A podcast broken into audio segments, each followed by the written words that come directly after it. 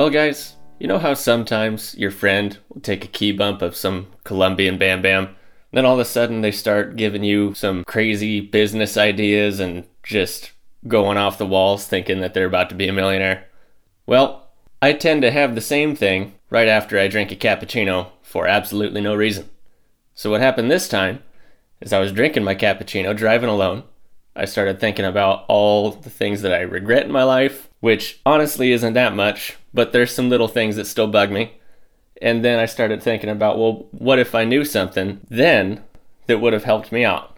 And then I started thinking about all the different things that I wish I would have known when I was younger.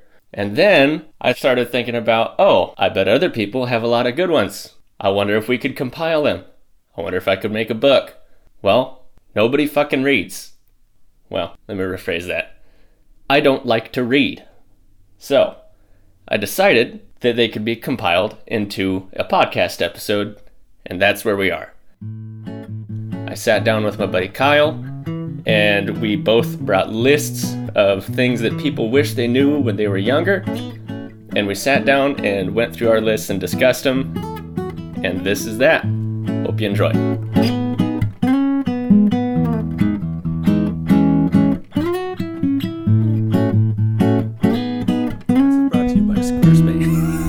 Be so, As- fun. dude. If As you the were music sponsored, fades out. you were sponsored. Mm-hmm. Yeah. All right. So how do you how do you normally start these? I don't.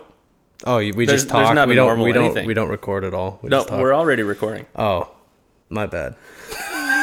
all right. Well, then take it away, my friend. I got editing stuff. It's all good. yeah, we'll we'll take it out or leave Okay. it in.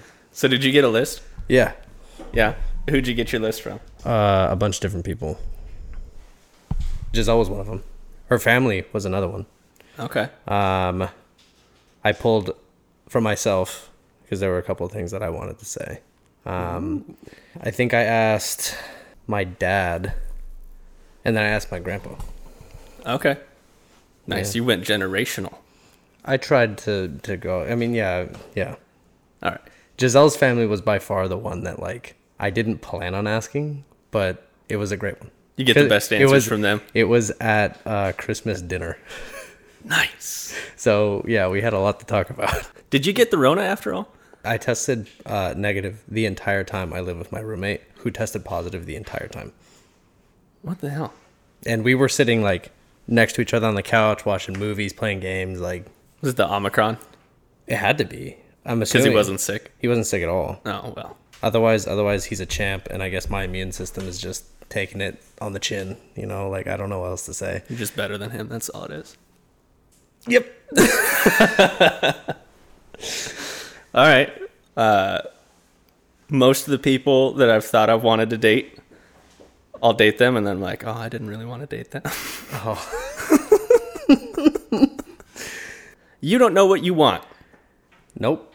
Nope. I mean, sometimes, no. sometimes that's a very straightforward one. Yeah, I think so. I think. No, that's fair. That's a Yeah, that's a relationship but, one. But you really, really, really wanted it ahead of time.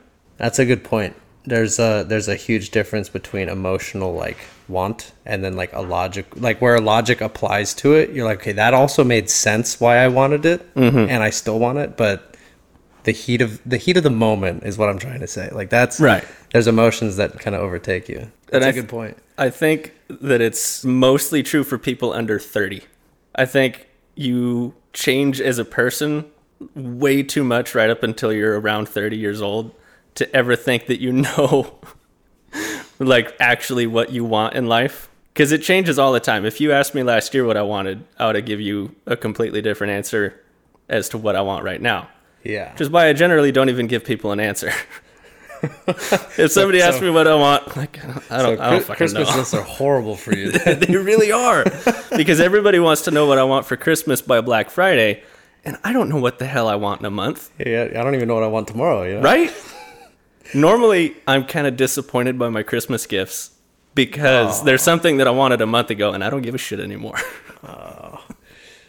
That's a sad outlook. No, I'm kidding. Well- but it, it it makes a point though. Like because we are the world is always changing. Mm-hmm. You know, we are always changing. So it makes sense that the things we would want would always change. I think there are some things in life that people like ideals that maybe won't change. Like, um, oh, I want to be wealthy or something like that. Like that's an ideal in the future that you can say like, oh, I can always strive for this. Right. Like there's almost never a there are exceptions to the rule, but there's always going to be someone who's going to be like, "Oh, I don't need this." Like be, become the next, I don't know, Buddha or Gandhi, so Right. to speak.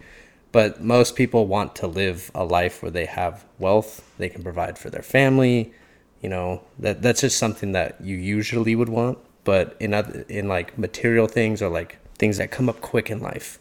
Like the the dating example, you're like, "Oh, like uh, I'm really attracted to this girl. Like I mm-hmm. want to date her." yeah. But then you find out later that she's like a wacky psycho, and you're like, yeah, dude, I was wrong. you Yeah. know? Yeah. Yeah. I think a lot of what it comes down to is we think that we want something that we haven't experienced yet. But if you haven't experienced it, how the hell do you know that you want it? Yeah. This is a this is a almost useless platitude, but if you if you end up dating a girl and she hasn't dated before, especially when it comes to sex, you're going to get in that weird that weird zone where you're like, you're hot, but you're not doing the hot things. you know what I mean? That works. All right. Your All turn. right. All right. Um, so the first one on mine is getting outside your comfort zone, taking risks. Like no matter where you are in life, you should always be improving. At least that's how I feel.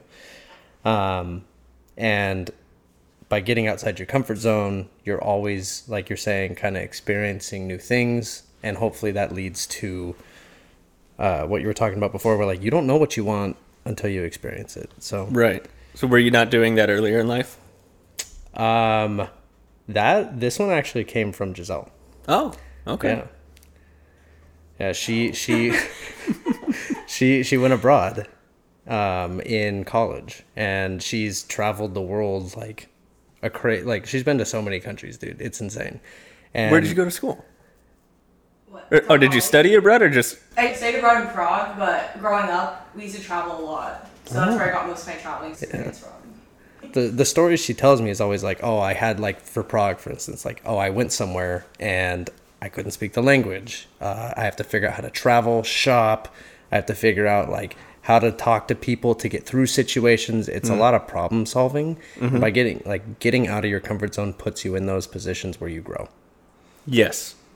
Sorry, that leads me into a different point. Like, go for but it's it. kind of the same. Mm-hmm. Um, I feel like you can't grow as a person unless, let's say, you're ultra, ultra conservative. sure. You are not going to grow or mature away from uh, some ideals that you could have been basically born into until you're surrounded by a bunch of people that feel differently than you, ganging up on you, and you have to try to dig your way out of that peacefully. Yeah. I have found myself in conversations that I did not know how to get out of, even though I really wanted out of them.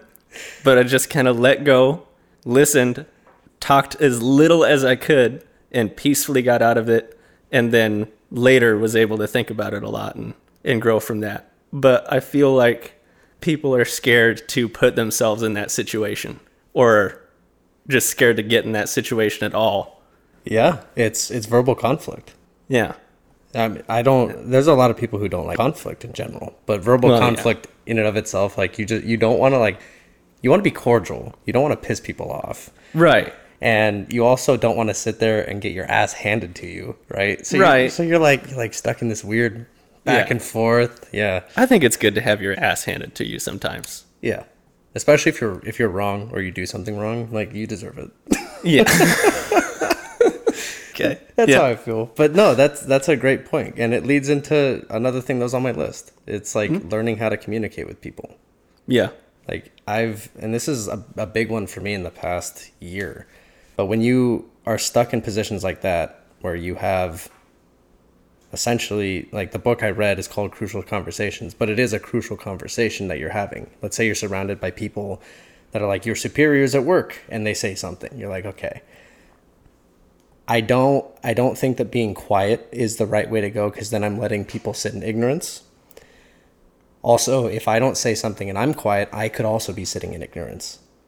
Right. And if you can have a cordial conversation, be able to maneuver through the uh, the jabs, so to speak, and say like, "Hey, like the way you're saying that makes me feel this way," and you know the the the steps through that have been huge. Like being able to actually break down a conversation into the different phases. Like there's a phase where we both have different stories that we're telling each other. And by explaining the things that we can see first or our observations first, we we then are able to see, oh, I, I understand how you now see this uh, this thing that has happened through your eyes. Right. And now I can tell you how I, and now you can see how I am viewing it through my eyes and we can then go, okay, what's actually true and false from from what's actually happening. It's like adding as much information to the pool as possible so we can like swim in it together. it's a weird way of putting it, But, I like that image. but but it it works ex like extremely well because no matter how emotional someone gets, as long as they're calm, by adding to that pool, you go like, okay, I see where I was wrong here, mm-hmm. and then I can go, oh yeah, I was absolutely wrong here. Like the like the way that you're seeing is is 100 percent true based off all these facts. So that's another huge one that's that's been on my that's the one that I put on my list because I figured that out in the last year by reading the Crucial Conversation book. What book is that? Crucial Conversations. Literally, that's what it's called. Do you know who it's by? Um, it's written by Joseph Grenny, I think. Okay. And then and then there's a bunch of authors inside of there because the people who created the book, it was this company who literally studied businesses and people for like 40 years. And they they're like, "Oh, this is the pattern. Here you go." And then wrote a book about it. And it's surprising that this doesn't exist inside of um, like schools, like teaching you how to actually talk to people. It, it amazes me. I feel like there's a lot of things that aren't in school this, that need to be in schools. I I agree with that one. Yeah, that's a whole different topic. But yeah, that's a huge one that I was like, that has to go on here because like when you figure that out, no conversation scares you. None. You're just like, okay, I understand that I'm in a hostile situation now. It's time to regroup, calm down, take it like one Yeah. thing at a time, let the emotions subside, all that good stuff. Do you read often? Not a reader in general. Okay, me neither. A lot of audiobooks, yes. Um, a lot of YouTube. It's a guilty pleasure. Yes.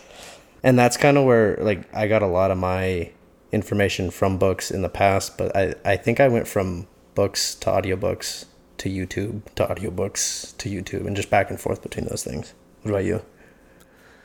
Uh, I don't read. I can't read. Right? It's horrible. I hate it. I hate it so much. I didn't read a single book in school. Uh, even EMT school, I didn't read. I listened to audiobooks on my hour long drive to class. Are you able to like That's it. visualize things when you hear it or something? No, but I pick up sound bites. Oh, And then when I'm in a test, I was like, I can pull it from the back of my brain somehow. Like, even if I'm not paying attention while listening to it, just, I have like, like verbal Tourette's where I can't hear something without repeating it in a funny way later. Oh, okay, there, there it is. It's the goofy voice. Exactly. Yeah, no, exactly. I know what you're talking about. yeah. Nobody in my ha- nobody in my family can say salmon without somebody else in my family going slam and Sam. And we don't know why. We don't know what it came from, but everybody in the family does it, and we can't hear it without re-saying it in a stupid way. No, I know exactly what you mean because my family will quote Adam Sandler like it's the gospel. It's ridiculous. Jim Carrey, that's my family. Yeah. It's the same thing. Yeah. Yeah. Some people don't get it. I don't know why people don't get it. I don't know. All right, what's the next one on your list? Let's- Yeah. You see. This one's kind of riddly. Uh, life is a maze, and it's better to climb the walls than to run in circles. Hmm. The way I interpret that is a maze you can win in a bunch of different avenues, let's call it, Okay. and you have to be a problem solver. There's always going to be something that's in your way, like a wall. It's like, well, how are you going to get around the wall? Are you going to go the long way? Are you going to do the shortcut? Mm-hmm. Like, how, how are you to do? Are you going to invent something to fly over the whole maze? You're gonna, are you going to win life essentially? Right? but that's that's why I interpret it, at least right now. the way I feel about it is like there's a maze, and you're on the outside, and you're trying to get to the center, right? Sure. And there are doers who will just say, okay, I don't feel like creatively thinking through this or trying to mathematically figure out different paths. I'm not smart enough or not creative enough to do that. So I am just going to be a doer and I'm just going to crawl over every wall in a straight line till I'm at the center. All right. I am not one of those people. But I've always felt like I should be one of those people because I am the type of person that just kind of wants to walk around and see what's up. And Like, then like check out the maze itself rather than end, you know, get to the center. I want to get to the center, but in a more roundabout type of way. And a lot of people around me in life have been the people that just run through and over the walls. And they're like, hey, why aren't you at the center? And I'm like, I'm just I'll get looking, there. I'll get there. I'm looking around. That's an interesting way to put it too. Yeah. So I don't know if it's better to be that, but it's a way and it's productive for a lot of people. and we need those people. I mean, how do how do those people know that they're not crawling like away from the center? That's the hard part. Unless they get to the top and look around. But even then, how do you know where the center is? I, I we're getting a little abstract here. Yeah, but getting- but, but but it it kind of feeds into the same thing. Like maybe what you're doing is wrong. Like even though you are a doer and you're going Mm-hmm. headstrong into something because you didn't think through it, even when you're at the top of the wall that like that you've climbed over after all the hard work you put in, Right. Does it mean that you're able to see and say okay i'm in the i'm going the on the in the right path for my life? And if if they don't know that answer then it's they just wasted all the time and energy that they had trying to climb that wall. At least like like your outlook on it was i'm going to get to the center at some point. I'm going to think through it but i'm going to take my time Mm-hmm. at least that has merit because you're thinking through like okay i'm going like in this direction i know i'm going in the right direction so to speak mm-hmm. but i'd like to check out a few things along the way Well, I think there's definitely times when I'm going the wrong direction too. and there's definitely some few tricky dead ends. yeah But- but but, you're able to think through it rather than the Yeah. person who's like i'm gonna go through this wall it's like well you never you're never really gonna know if you're going in the right direction if you're not thinking about it Meathead. yeah so to speak Yeah. Yeah, no, that's a that's a great one. See, I think I had something that was kind of linked to that. Oh yeah, trusting your gut. Okay. It's kind of linked to it. Like even if you are in this maze, so to speak, of life, there are going to be decisions you have to make to go left or right down the maze. About let's call it like 8 out of 10 times, your gut is the right choice. Your gut's telling you like, "Man, I I really want to date this girl." Mm-hmm. But in your gut, you're like, "She's not the one for me." Right. and you're like, man, I can go down this path, and it could be a great path, but I'm gonna have to turn around because I know that going down this path is gonna send me right back here. I'm gonna go back down the right path. Down. That was a good one. I pointed right to go right. There you go.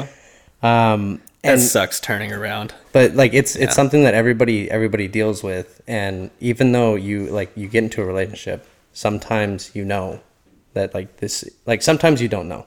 Sometimes it hits you later, and you're like, man, it smacked right into a wall. Damn it, I had no idea. Yeah.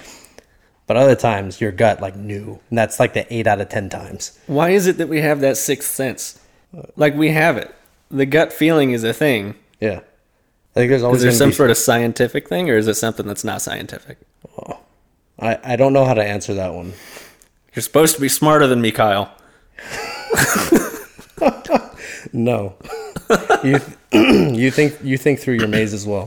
Jeez. Um the reason I feel like it's hard to answer is there could be multiple different avenues for why that works or why we have that feeling. And if you want to break it down into like scientific terms, it's going to be extremely long conversation to try and get through. that's true. The one that's jumping out to me, assuming it's dating that we're talking about, Okay. there might be something about them that you're like, I don't like that. And even though you like 99% of that person, that one little thing could be so big to you that, it- Yeah. that it's like, ah, maybe, maybe, maybe it'll change. Maybe it'll be different. And you go down that path, and then all of a sudden you're like, damn, I knew it. I knew it. It was that one thing. Like I, I picked up on it in the beginning, and it was that one little thing. And Yeah. yeah. That kind of reminds me of something I was thinking about a couple days ago. Um, I found myself in a, a couple times in life attaching myself to people for their potential. Okay. and I've always regretted it and always called it a mistake. And I preach it to other people don't date for potential or anything like that. Date somebody because you like who they are, not because you like who you think they're going to be. Yeah. But then I reflected on my own life and I was like, oh man, I've wanted so many people to date me for my potential. that's, a, and, that's a uh, hard one. I was always so frustrated that people, I felt like people couldn't see my potential, but then So they'd what- be following the rule that I said. Yeah. Yeah. So what? Just a question on that. Like, what potential are you talking about? Are you talking about the person you are changing, or are you talking about like, I'm going to be, uh, you know, in the future, I have the potential to be like a musician. Like, I have the potential to be a millionaire. Like stuff Yeah. like the- that. But who you're becoming. But not not necessarily like your inner self. You're talking about like like the external self that people see. Is that what you're talking about? Um, Because I, I have a th- I have a theory that a lot of people in in general, unless they go through something traumatic, they don't change the inner self. Like that person still stays Right. around. The the the nooks and crannies inside of that person are still there, and they can do their best to like build bridges over them mm-hmm. to help you know go back and forth. But in in tur times of turmoil, that real person comes out. It's kind of the the Yeah. kid the kid you were brought up as. Like you're like, oh, I was abused and then all of a sudden you're like a father and you're like i know i will never abuse my kid and then you end up spanking your kid and you're like who have i become that's that's a very weird weird way to put it but Yeah. some people can't get past that right. there are some people who can change but it takes a lot of time and if you're talking about like inner self i would say like well you're already I feel like you're already on that path of like the good like you're going down the the the, the side of the force rather than the dark side you know what i mean We're bringing Star Wars into this. I couldn't think of anything else. All right. That works. Are you a Star Wars person? I've watched all the movies. Okay. Yeah. I don't know if I've seen them all yet, but I have no complaints about them. I'm not a I'm not a fanatic, but like I like the little angry when, teddy bear but things. But, when people don't watch the movies, I have I have an issue with them saying they don't want to watch them. They're really old. I can't. okay, Can't but. Giselle, you don't know what you want. Hey, yeah, we just we just talked about this. And I did like that. Yeah. But mostly because of Baby Yoda. So. Well, the the other thing was I know this is like another another tangent, but like if I was to ask her, "Do you want to watch Terminator?" she'd say no. But then we ended up just randomly watching it, and she was like, "Oh, I'm really into this." I'm like, "Well, this could have been Star Wars." you don't know what you want because you haven't experienced Right. something yet. You're right. That's why Kyle's here to culture me with movies, and I'll culture him about the rest of the world. That sounds like a fair trade. It's a fair enough trade. That's about as fair a trade as any man woman relationship gets. But sometimes your gut is right. Like she could watch Star Wars and she'll look at me and be like, "I knew it." I told I told you. I told just too you. many. It's daunting, honestly. Yeah. Well, It's like All right. ten. is it my turn? I can't remember. I think it is. Okay, go for it. Um, the next one I have is learning to overcome bias. Okay. So, anytime you are thrown into any situation, I don't care who you are, you are always going to be biased. Unless you're a baby, then you're not biased. Right. That's a that's what I believe. And there have been multiple situations where I've been in a situation where I'm like, I'm thinking this is the absolute correct answer. And I'm proven wrong because my bias was I'm the smart one. I know what's the right thing. I know what to do. And then someone will say some like like, oh, this, this, and this. I'm like, why didn't I think of that? I'm so stupid. I was so biased. What but but it leads into other things too. Like you like even though you might believe you're smart, that doesn't mean that that's the bias um, that you're that you're facing. Like if you just if you believe that you're a part of a certain group and that group believes X Y Z, you're more likely than not going to believe X Y Z rather than thinking for yourself because of that bias. Like I am a part of this, therefore I also believe in this, even though it Yeah. could be wrong. Yeah. I think a lot of our bias comes from the fact that the first thing you're told about something, you you have to take as fact because it's the first thing you've ever heard of it. You're like, "Oh, this is how it is" until somebody tells you differently. Right. And if the period of time between the first time you hear about it and the first time you hear something different is too long, then you can get stuck. Yeah. Let's take an example. If you are born to parents that say there's no God, how long do you think you're going to hold on to that? A long fucking time. A long time. Yeah. Yeah. That's not going to go away for a while. No. It, same thing if you're born into parents that tell you that there is a God. You're Yeah. going to hang on to that until somebody brings you a counterpoint and makes you think about it, Yeah. you know? And there's also the humiliation part of it in that somebody told you something, you took it as fact, you told 50 other people that fact. I can't be wrong. Exactly. And then somebody makes you question. You're like, well, if I question it, then I have to be humiliated in front of the 50 people that I told about it. Yeah, it's it. I feel like that's more prevalent now than ever with the aspect of being able to look up anything, right? Like if I if I told you the author of that book was like, I don't know, who wrote Harry Potter? Dr. Seuss. Yeah, well, that wasn't who wrote Harry Potter, but J.K. Rowling. J.K. Rowling. Thank you. I'd look like an idiot because someone could look it up immediately and be like, "Who's this guy? Yeah. who does he think he is?" And also, if you told me that Dr. Seuss wrote Harry Potter, I would go tell 10 people tomorrow that Dr. Seuss wrote Harry Potter. He actually wrote it. you heard it here first. yeah, no, it's that that being having to overcome that is more prevalent now than ever. Like in the past, you you like you said, you had to take someone's word, right? Like I imagine, um, who was it that discovered that we were not the center of the universe? The sun was. It was.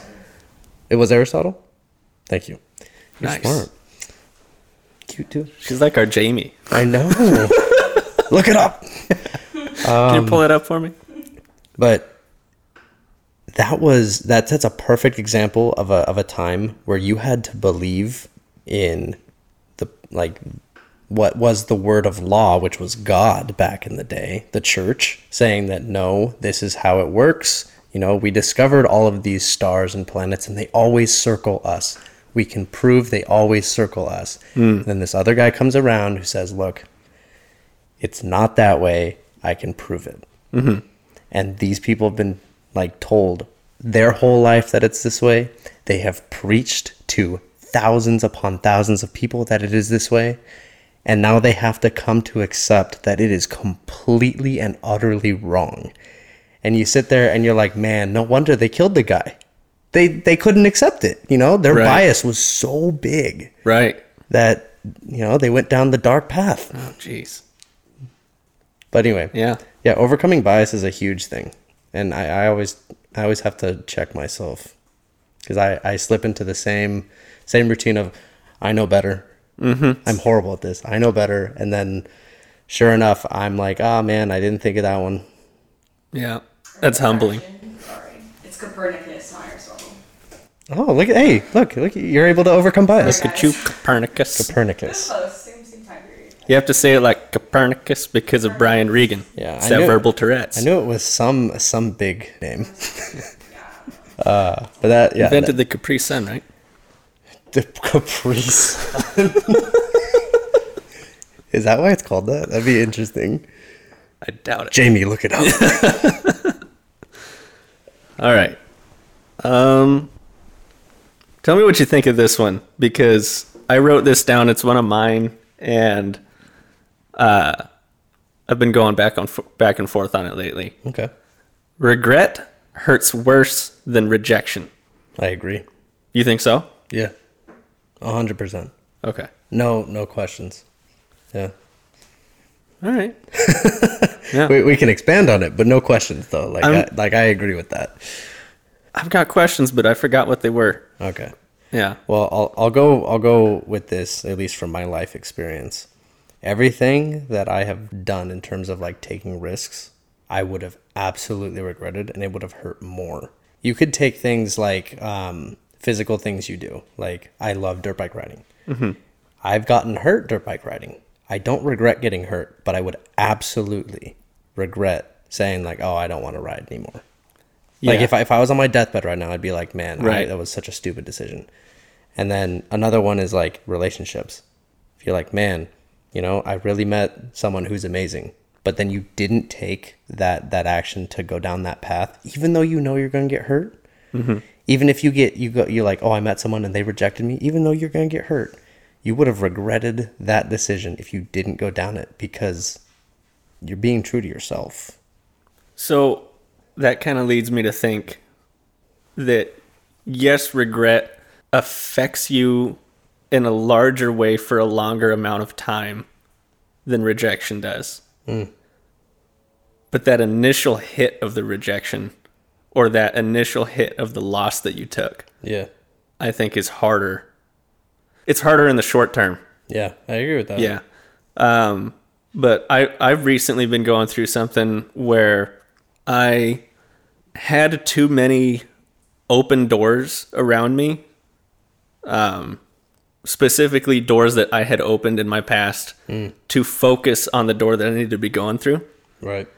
And I had to take my focus off of the door I needed to go to to go back and start closing up some doors that I had opened because I had too much regret. I had, you know, what uh, what would have happened if I went this direction? What would have happened if I went that direction? That bothered me to the point where it led to a lot of hurt. The rejection? Or sorry, sorry, the, re- the regret. The regret of not going through one of those doors or closing one of those doors. Mm. So that's what led me to this is regret can affect you more so than rejection can. Yeah, no, that's a great point. Yeah. Because if you decide to leave a door open but then walk away from it, that that's going to be extremely hard. You got to close that door, man. Yeah, no, like if you're going to be true to yourself and you're going to say I'm going to go left, close the door on the right, Mm-hmm. you know, like and go down that path and then work your way through that path. Make your decision and don't look back. Yeah. Yeah, but I wasn't making decisions and I was looking back. Yeah, that's no. I, I again, no, no questions. Like I agree a hundred percent that regret is like the worst thing because you're a not being true to yourself. B, when you look back on it, you're gonna be like, I was so dumb. I wasted all of this time, all of this energy going down this path that I didn't even want to go down. You Yeah. know, and yeah, no, I agree with that's a great one. Well, it makes me feel better about it then. Don't live with regret. Always be yourself. Um, let's see. My next one. Oh, another another Giselle. Saying no. Oh, Saying no. Um, does Eh. that mean no? It it means stop being a people pleaser. Like Oh. understand what your time is. Understand what your value is. You're looking out in in Giselle's words. You're looking out for your own self interest. Okay.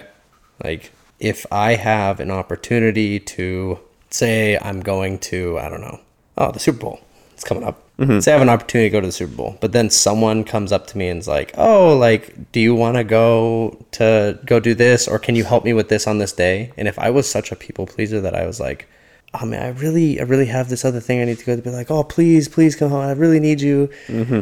and you're that much of a people pleaser that you're going to drop something that is valuable. I mean, it might be a situation where it's actually true. It could be a family member, all that stuff. But Right. assuming that you're, you know, we're in this other bubble, and you're, and you, you become that person who's like, oh yeah, I guess I'll help, and you mm-hmm. give up on something that would be an experience to you, or something that is true to yourself, or something that you truly value. Right. It's gonna be, it's gonna be a huge, huge piece of your life that you're gonna regret. Yeah. I I wholeheartedly agree with you, Giselle. It is- that's a tough one. That's a tough one to stomach because I I don't think I fall into the pleaser category, mm. But I fall into the category of watch out for other people's well-being more than you watch out for your own. So I have found myself in a lot of situations getting hurt trying to protect somebody from their own mistakes or circumstances. I'm okay with that at, up to a certain point. Right. If it gets to the point where that person or people, if they're not learning and they're taking your actions for granted, then I think that's the point when you need to uh, focus on your own well being more so than others. Yeah. because you're getting hurt for no reason. And For me, it depends on who the person is. like the way the way that I interpreted that was, uh, if someone's close to me, I will absolutely, you know, that depending on who it is, I have I have value levels on which I will I will act. Like if it's someone super close to me, I have no doubt that I would lay down my life for that mm-hmm. person. Right. But if it's like someone who's slightly outside of that range, I'll drop anything that I'm doing for that person. Mm-hmm. And then you go slightly outside that range, and let's assume we get out to the point where it's like a random person that I don't know. Right. Like I don't mind going out of my way to like, you know, help an old person off a bus, help them cross the street, Mm-hmm. or like helping someone find a lost item within reason of time. Right. But, but my time, my value is specifically tied to how valued that person is to me. And then it makes sense for me to put in my time and value because I have an equal share, so to speak. At what point do you calculate your value to them in the decision? I think that's a that's a it's a gut feeling. no, but it is it is a feeling. Like I I don't have a logical explanation for the feeling that I get. Like I, I I'm sure mm-hmm. we can go down the path of like, oh, you feel this way because of X Y Z. But in the moment, Get if- my therapist in here. but in we'll the moment, out. yeah, exactly. In the moment, though, when you don't have time to think, all you have is that initial feeling. And I could absolutely tell you that if you know, if someone was in here with a gun, I would lay down my life. Mm-hmm. That's zero question. Right. But it, but as when you keep moving backwards in terms of value of people, it's it's extremely hard for me to say like, oh, how do you value X Y Z? It's it's the feeling of that person. If that person Right. is someone super close to you, then it's probably worth. Well, it'd be worth it to me. Okay. That makes sense. Let's see. I think I got the next one. Um, oh, this is a this is actually a, a I believe it's a pretty good one. Um, acceptance of yourself, like accepting yourself, and then going along with that is a couple of things. So a you shouldn't be comparing yourself to others, and this is another Giselle point. Mm. Like if you're on Instagram or stuff or stuff like that, people are mm-hmm. putting out the, the best of the best that they can of their life, right? Right. And That's what I do. yeah, and you and you shouldn't you shouldn't be comparing like you shouldn't be negatively comparing yourself to that. But Yeah. I argue that you can positively compare. So you can use others for ideas on how to improve, or like, oh, I'd love to do that, or oh, I'd love to go to Italy, or I'd love to go, you know, go Finding inspiration. Yeah, you can get inspired to change your life to do something, but it shouldn't be to the point where it's negatively affecting you, where you're like, I'm not this. I'm not beautiful enough. I don't have these looks. Uh, you know, like I don't have brown eyes. Like, what? Why did God put this upon? You know, like when it starts getting to that downward spiral, that's you gotta cut it off. But for inspiration, for ideas, I believe Yeah. that you should be able to compare. That's that's valued. Okay. But accepting yourself is the main part because if you can't accept yourself, you're not going to look at it from the perspective of, oh, I want to go do that. You're going to look at it from the perspective of, well, I'm, I'm not accepting myself, so I must not be good enough, and I can't get that, or I don't have that, and I'm horrible. Right. Have you ever gone through something like that? I know I have throughout my whole life. I have definitely a, a lot of times found it hard to accept myself. Uh, it's gotten better in the last few years, though. I have branched out a lot in the type and quality of people that I keep around myself. And I think that's what's helped it. If I had stayed kind of in the little bubble that I grew up in, then I probably wouldn't have ever been okay with myself. I would have just kept it hidden. Yeah. But uh, yeah, over time, it's getting better. It's something I'm working on. No, I mean, I'm I was I was in the same exact boat. Growing up, I was always super critical of like, oh, I'm not smart enough. I didn't get like these grades, or, um, or this person is more athletic than me. They made, you know, they're now on the starting the starting line versus versus me. Like I got to Right. sit the bench, um, and I would take those things extremely hard, extremely hard. Um, and it got to the point where it was actually negatively affecting my like I was like you know crying to myself in my bed or something and Right. my, my mom would be like oh don't worry like everything's fine. And I'm like no no no like leave me alone. I need Yeah. to be like and it wasn't the I need to be alone phase. It was like the get out of here because I like this feeling that I'm experiencing is the only feeling that I'm gonna get from now on. It was like the the death spiral.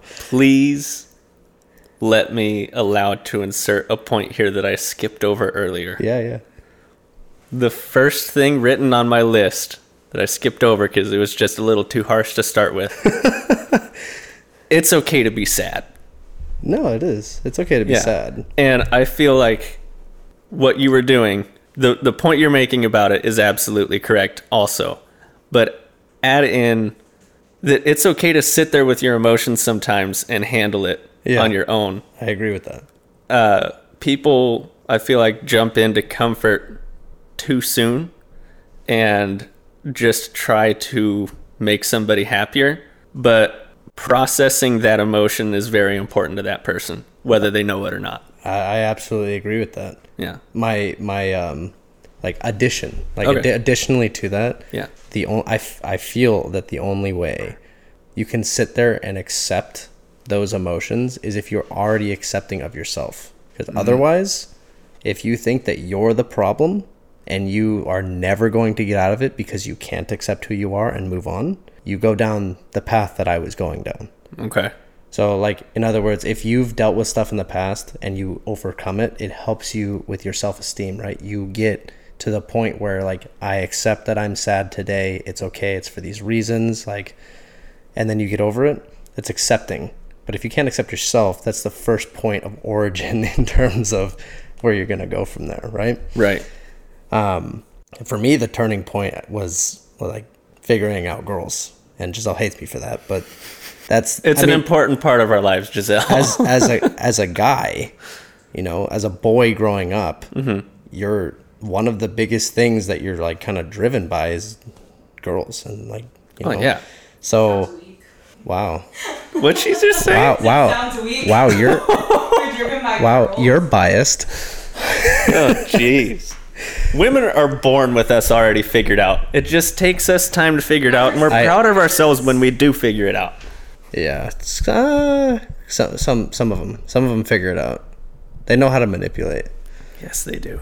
other people learn to communicate and it works out way better but for me that that was the turning point because like when i when i started getting attention or like oh the things i was doing was correct mm-hmm. it helped my self-esteem Isn't it a great feeling? yeah and Yeah. and that that's the upward spiral like when you start positively going like oh i'm doing this and i'm making progress and i'm working hard and i'm doing or i'm going to the gym and i'm like working on my body i'm working on my conversation skills and all this stuff it helps you accept who you are because now you are that strong person and you can accept it mm-hmm. and then you get to the point where you can be sad and go like i accept this stuff Yeah. but it does I, I feel like it does start with who you how you accept yourself and how you see yourself because otherwise it, for me Yeah. it was a it was a downward mayhem I think people can take your point a little too far sometimes because a lot of people say, This is who I am, and it's okay for me to be who I am, and you need to be okay with who I am, even if they're really shitty. But what you need to add in is it's okay to be who I am, but I'm working on being the better version of who I am. Yeah, no, there's there's You need to progress. You Ju- need to get better. yes, disclaimer, asterisk. Uh, there with everything that you do, if you do too much of it, if you decide to go down a path of like this is making me feel good, woo, Right. you're going to get to the point where it's too much and you're going to overdose. I feel like that is absolutely true. I've never done anything like that. No, no, but like like um oh, a good example is just working out in general. Like if Okay. you if you're like, "Oh, I'm like I'm working on myself," right? Your body is starting to build itself up. Mm-hmm. That's good.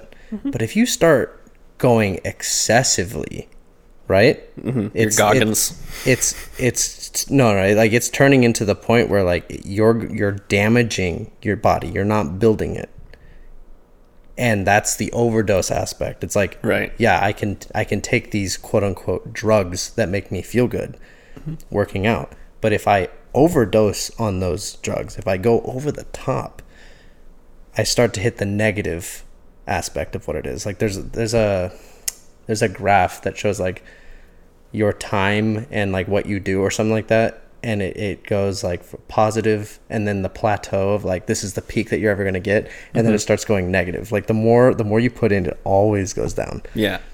So we are two young white dudes that have just overcomplicated the phrase everything in moderation.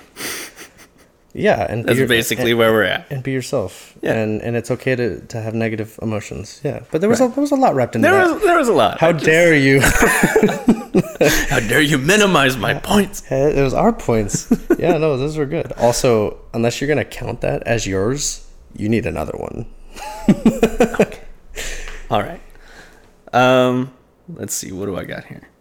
Oh, this is something that I personally wish that I knew earlier. That I just found out about. I want to say two or three months ago. The phrase. Or, shout out to Mike Barry, who we had dinner with the other night. he let me know about this. Okay. Um, you know the term "jack of all trades." Yeah. Yeah. I hear that and I think jack of all trades, master of none. You know, what Yeah. you're You know, you're not good enough at anything to be something. Yeah. Yeah. And I've always kind of beat myself up because I go try to learn too many things and I've never stuck to one thing to get good enough to Right. be, you know, competitive or admired in it or anything. Right. Um, but that's not the end of the phrase. The phrase is Jack of all trades, master of none is often better than master of one. Oh. And I didn't know that. Unless some smartass just put on the put on the ending because they wanted to feel good. But Well, thank you, Mike Berry, for being the smartass that did that for me. no, that's I just found it comforting. there is um, there is a trade off, which is obvious. You can become LeBron James, right? Mm-hmm. You can be the best at basketball, mm-hmm.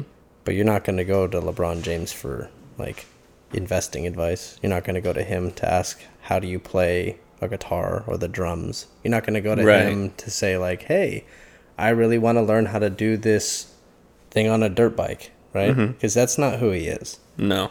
But if you go to any one of our friends, at least in our in our closer circle, it's a lot of people who know how to do a lot of different things. It's true. Like i- if, in other words, if I was stuck on an island and I had to choose someone, it wouldn't be the the master of playing basketball. It wouldn't be the it wouldn't be the the smartest person in the physics department. Right. I would choose someone who knows how to do a lot of different things because we live in a material world that needs to be interacted with, not just theorized about. And it's not something that you need to like go down one path. Life is so broad that it, I feel like if you only go down one path, you're kind of missing out on That's true. exploring the rest of the maze. Yeah. So that's my take on it. All right. Good, good. I have a one little short one here that we can throw in randomly because I don't know where it's going to fit in, but I really like it. Sure. This is from my coworker Jaden. She said that she wished that she knew smoking weed is not a personality trait. No, no, but it does cause personality traits, doesn't it? like, like I can I can count on my hand the number of traits that people who smoke weed share. Yeah. Like it's it's like a hundred percent true that it, it's not a personality trait, but it does cause you to change who you are. Yeah, that's true. Who's drinking? Let's get fucked up. Yeah, exactly. no, that's that. I think that's a good funny one. Yeah. Here, let me let me bring you back here to like another another deeper one. Not deeper, but uh, meaningful. Be good to the people around you, and it will always come back to you by putting out by putting out. Um, we'll call it good energy, Okay. but but being not only true to yourself, but being true to like helping others the way you would want to be helped. I feel like you add to that person's life to do the same thing, and then they add to those people's lives to do the same thing, and it's almost like this contagion. It's almost like COVID. Yeah. Yeah, There we go. it's That's easily much happier COVID. yeah, it's easily spreadable, but uh, not a lot of people want to go out of the way to do stuff like that. That's true. everybody, I mean, th- this is the the dichotomy we live in. Is like we're inherently greedy, but also loving, and we want to give love, but like more often than not, we want to keep as much to ourselves as possible. Yeah. I uh I've been joking around a lot lately and saying that, you know, the Bible tells us to love everybody, but I take that too seriously.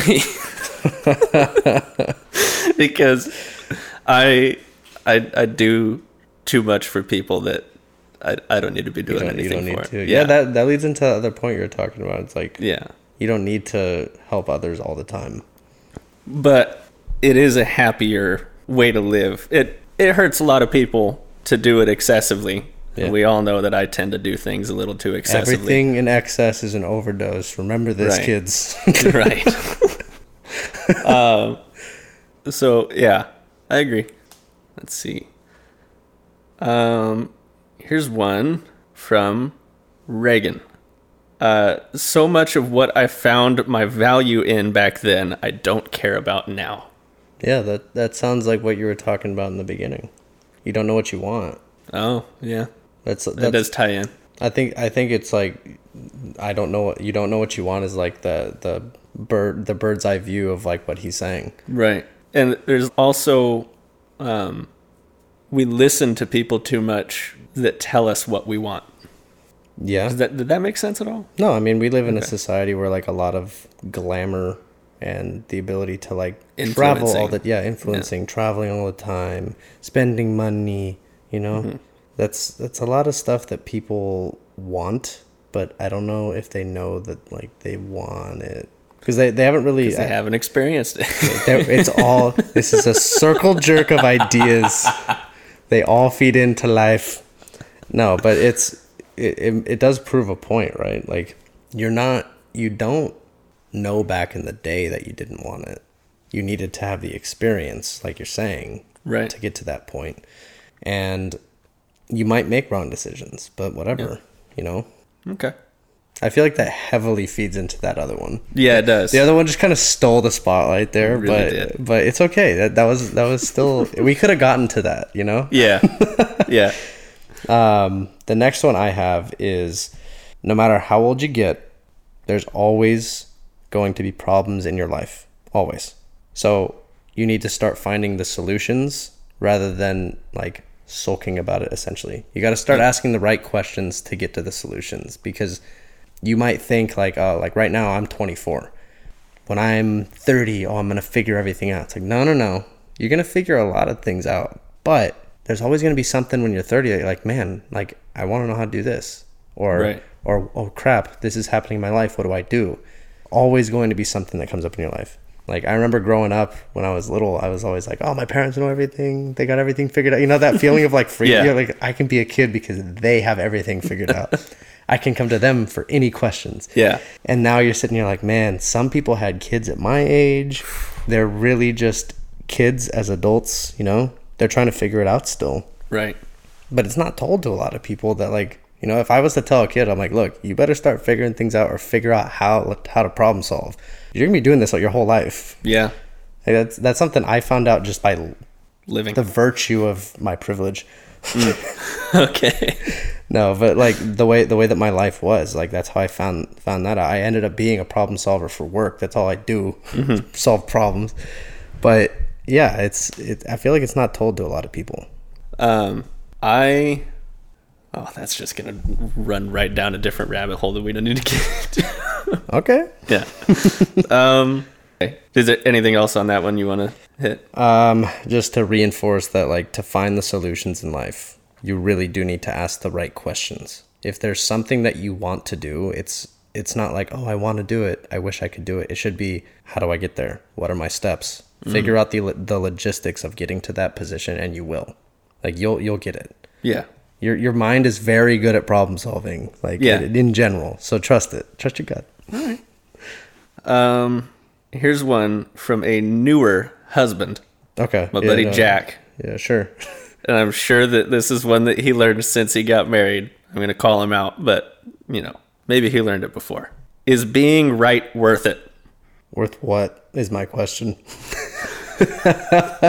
because because if you're saying is being right worth my significant other being pissed off, I'm saying you're not you're not solving the problem in front of you.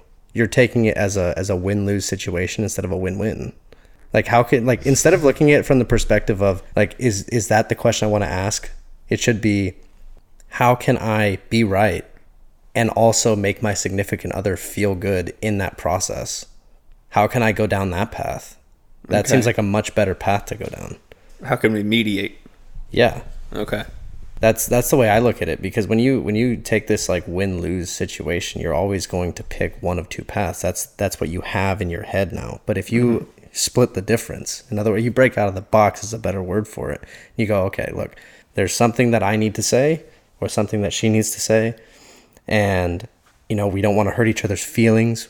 You know, I'm assuming that's what he's talking about. I think I think he's going down the same path as you in that going about it with the win lose attitude is the wrong attitude to have. It, yeah, no, Yeah. abs- absolutely. And uh, just hurting somebody so that you can Feel good. yeah, or Oh, like, I was feel right. better about yourself. Yeah. You know? That I was right feeling doesn't last too long when you have to sleep on the couch. Well, yeah. I mean, that that's the that's the worst thing that could happen. Yeah. No, but it's it's like the, just to go on that is we brought up Copernicus like discovering that the Earth is not the center, right? Mm-hmm. To ask him, was it worth it to be right, would be a completely different scenario, right? Was it worth it? And he's like, you know, he's like, well, they fucking killed me, so, I, so I don't fucking know, right? But if you were, if you were to tell him like, look, could you have done it a different way? Because that's a better question, right? Could you have Okay. introduced it in a different way to where you not only lived, but you influenced so many people to the point where the church had to go, okay, we need to rethink this strategy because people are going to stop giving us money, right? It's it, it gets to that it gets to that point if you ask the right questions. Right. So like the whole the whole was it worth it thing, I, I don't I don't want to buy into that. Okay. unless it's unless it's regrets. Then you then you say like, yeah, it was absolutely worth it. I, don't regret it. All right. It's a different question though, right? Yeah. It's a it's a different situation. But it, in in I was assuming that his was I don't want to sleep on the couch situation. I think that we assumed correctly. That, that's a good one. Um, my next one and my last one is um, a huge a huge thing in my life now, which is taking care of your body. So when I was young, I didn't have to sleep all too much, right? I had a bunch of energy. Now Right. I'm tired of shit. Yep. Uh, when I was young, I could drink a lot of alcohol. Now I don't want to do that because I feel like shit. Yep. And you know, like I could eat a bunch of sweets or I could eat a shitload of pizza. But now when I wake up and I like I have all that food, I feel bloated and gross. Like I feel like shit. You feel like shit? And taking care of your body has been a huge thing for me now, especially since I've started going back to the gym because I feel like a million bucks when I get eight plus hours of sleep. Oh, yeah. When I don't drink alcohol, when I eat amazing, good for you food, not uh, not junk food, and specifically staying away from junk food, man, I feel I feel so good. Yeah. Now, obviously, I slip up here and there, and I like, go, Well, of you course. know, go have fun. My but- guilty pleasure is that I'm going to leave here and have Chick fil A. yeah, well, that's slightly okay for you. it's not a McDonald's hamburger, but Well, it is fried chicken on bread. yeah, that's fair. Yeah. Um, but being able to take care of your body has been huge right now. Just because I feel, I feel like you only feel this way when you get old. Like you could tell a kid this to be like, "Fuck you! I'm gonna do, I'm gonna do all this, do a bunch of drugs, you know, drink all this shit," and you're like, "Man, you're gonna be like me and regret all that." Yeah. And I was done drinking by the time I was allowed to drink. Yeah, we all have different paths. Yeah. I uh I had I had I was sober for a few months, like absolutely nothing. I've been sober for 3 years now, but uh at one point I was still having a drink every now and then. Sure. But I would only have one and it was never more than like one in a week. Um but then I went a few months without any alcohol at all. Yeah, And I had one beer and I was sick as shit the next day. yeah. Yeah. Your body was like, "Fuck this." yeah, I'm an I'm an old decrepit man now that can't handle anything.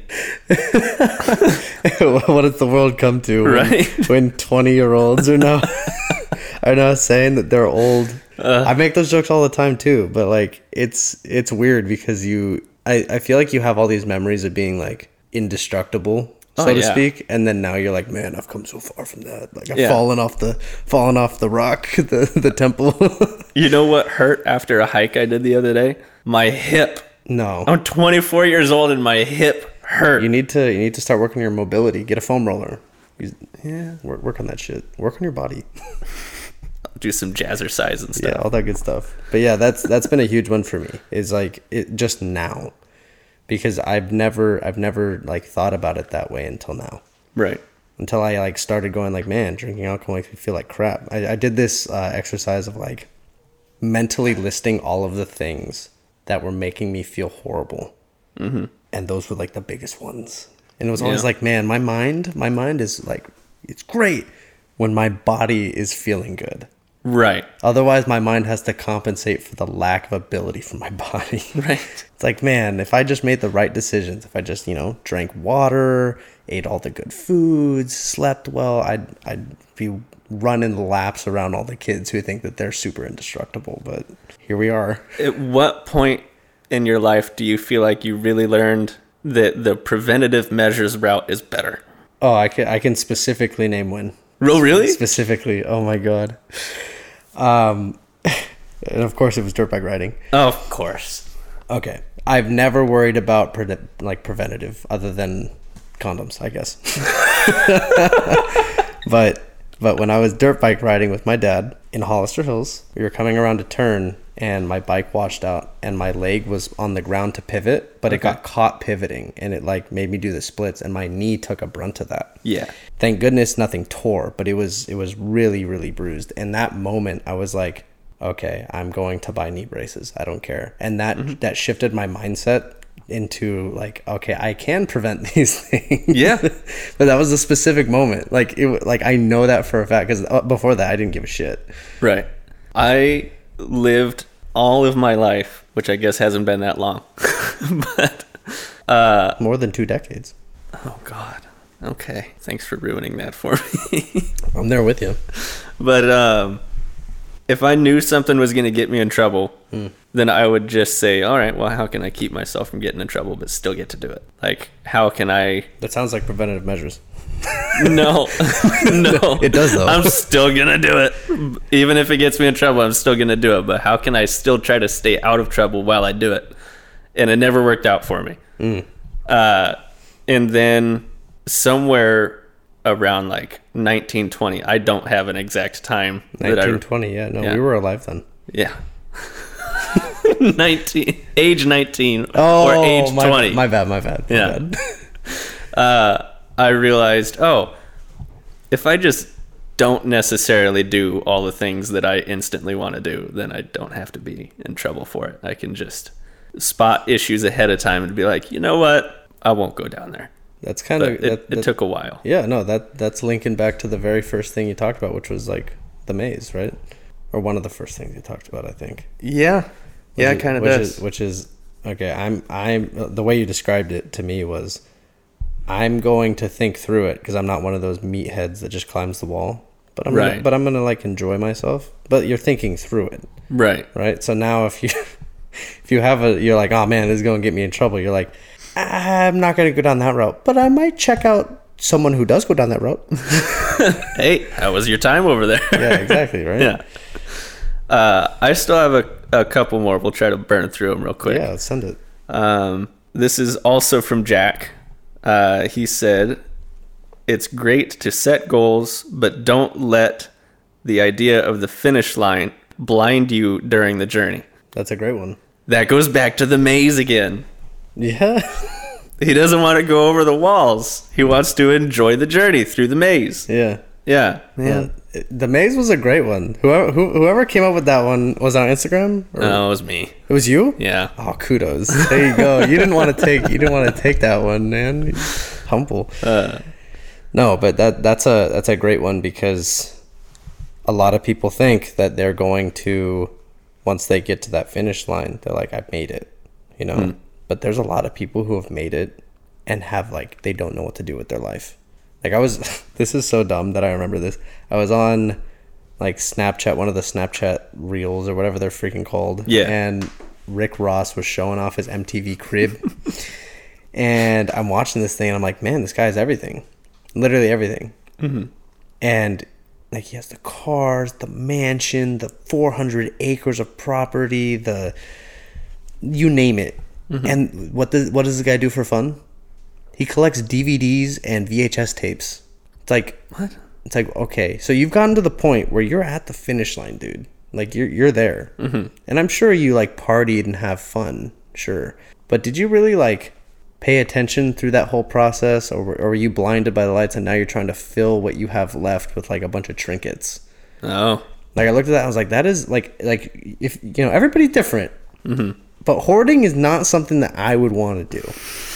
I'm like, it just sounds like it sounds like you have all this money to go have all these experiences. Why not just do those things rather than collecting all this stuff? right. I don't know. Yeah. Teach their own, I guess. Why am I judging? I'm biased. Well, we just keep circling back and Yeah, circling a back. circle jerk. This one took me a few weeks to get. This is from Echo. I think I've talked to you about Echo before. You have, yeah. Yeah. You told me the story. Um, here we go. This is going to take me a second to read it, and I read it like a second grade level. So here we go. Yeah, you told us that in the beginning. Said We're circling back, circling and jerkling. Um, okay, something I wish I'd known when I was younger is to shut up and listen instead of talking. No learning is accomplished when you open your mouth because you already know what's going to come out of it. The person you're interacting with, even if they say something you don't agree with, absorb it, take it in because there is something to learn. Everyone you come into contact with has something to teach, no matter if you view them as incompetent or beneath you or whatever. I agree wholeheartedly, except for one thing. Ooh, Yeah, I, I would like to push back on one small little thing. conflict. I know. Um, that the quote said something along the lines of, and you can bring it back up if you want to, Mm-hmm. but uh, you never learn anything when you open your mouth. I kind of stopped with that one too. And and for me, the the first thing that jumped into my mind was, well, when you when you explain something, like let's say you learn something very um, very dense, um, and you try to explain it to someone, if you can't explain it and you sit there and you're like, "Oh man, that was a horrible explanation." You learn from you opening your mouth. Now you might now the argument there is Right. like, "Well, maybe you listened to yourself, so you were actually listening." Well, Well- it's like, "All right, dick," but sure. But because you were the only one that was doing the talking, you actually did learn something from yourself. Yeah, most of the time when I'm doing the talking, what I do learn is that I'm an idiot. Oh my gosh. Uh, so I do learn something. But there's there's been times in the middle of like deep conversations or in therapy or anything where as I'm rambling on about some bullshit, I come to a realization and that's when I feel like you can learn by Right. talking, but that's separate from um, let's say debating with somebody Yeah. you know, uh, if you already have preconceived notions uh, that you're Bias. just going to, yeah, we're circling.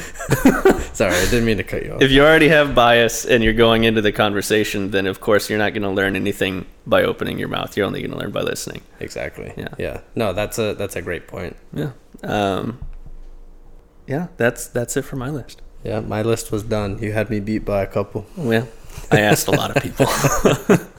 No, dude, that was that was super fun to go through these because Yeah. I feel like a lot of um, a lot of those questions have been slowly ingrained in your life, right? yeah, But when you when you kind of have them all right in front of you, you're like, man, maybe there is a couple of things that I should start doing. yeah. It just sets you, I guess, in a better direction down the maze. And I'm going to forget this conversation by tomorrow, but I'll listen to it again at a later date and remind myself. That's what makes this so good. we live in the age where we can start looking back on our idiot moves. right? yeah. I guarantee you that if I listen to this in a year, I'll disagree with something that I just said. Maybe I feel like a lot of it was pretty general. Come back to So, me. Come, yeah. come back to me, and I'll and I'll try and argue my points because I'm biased as. F- All right.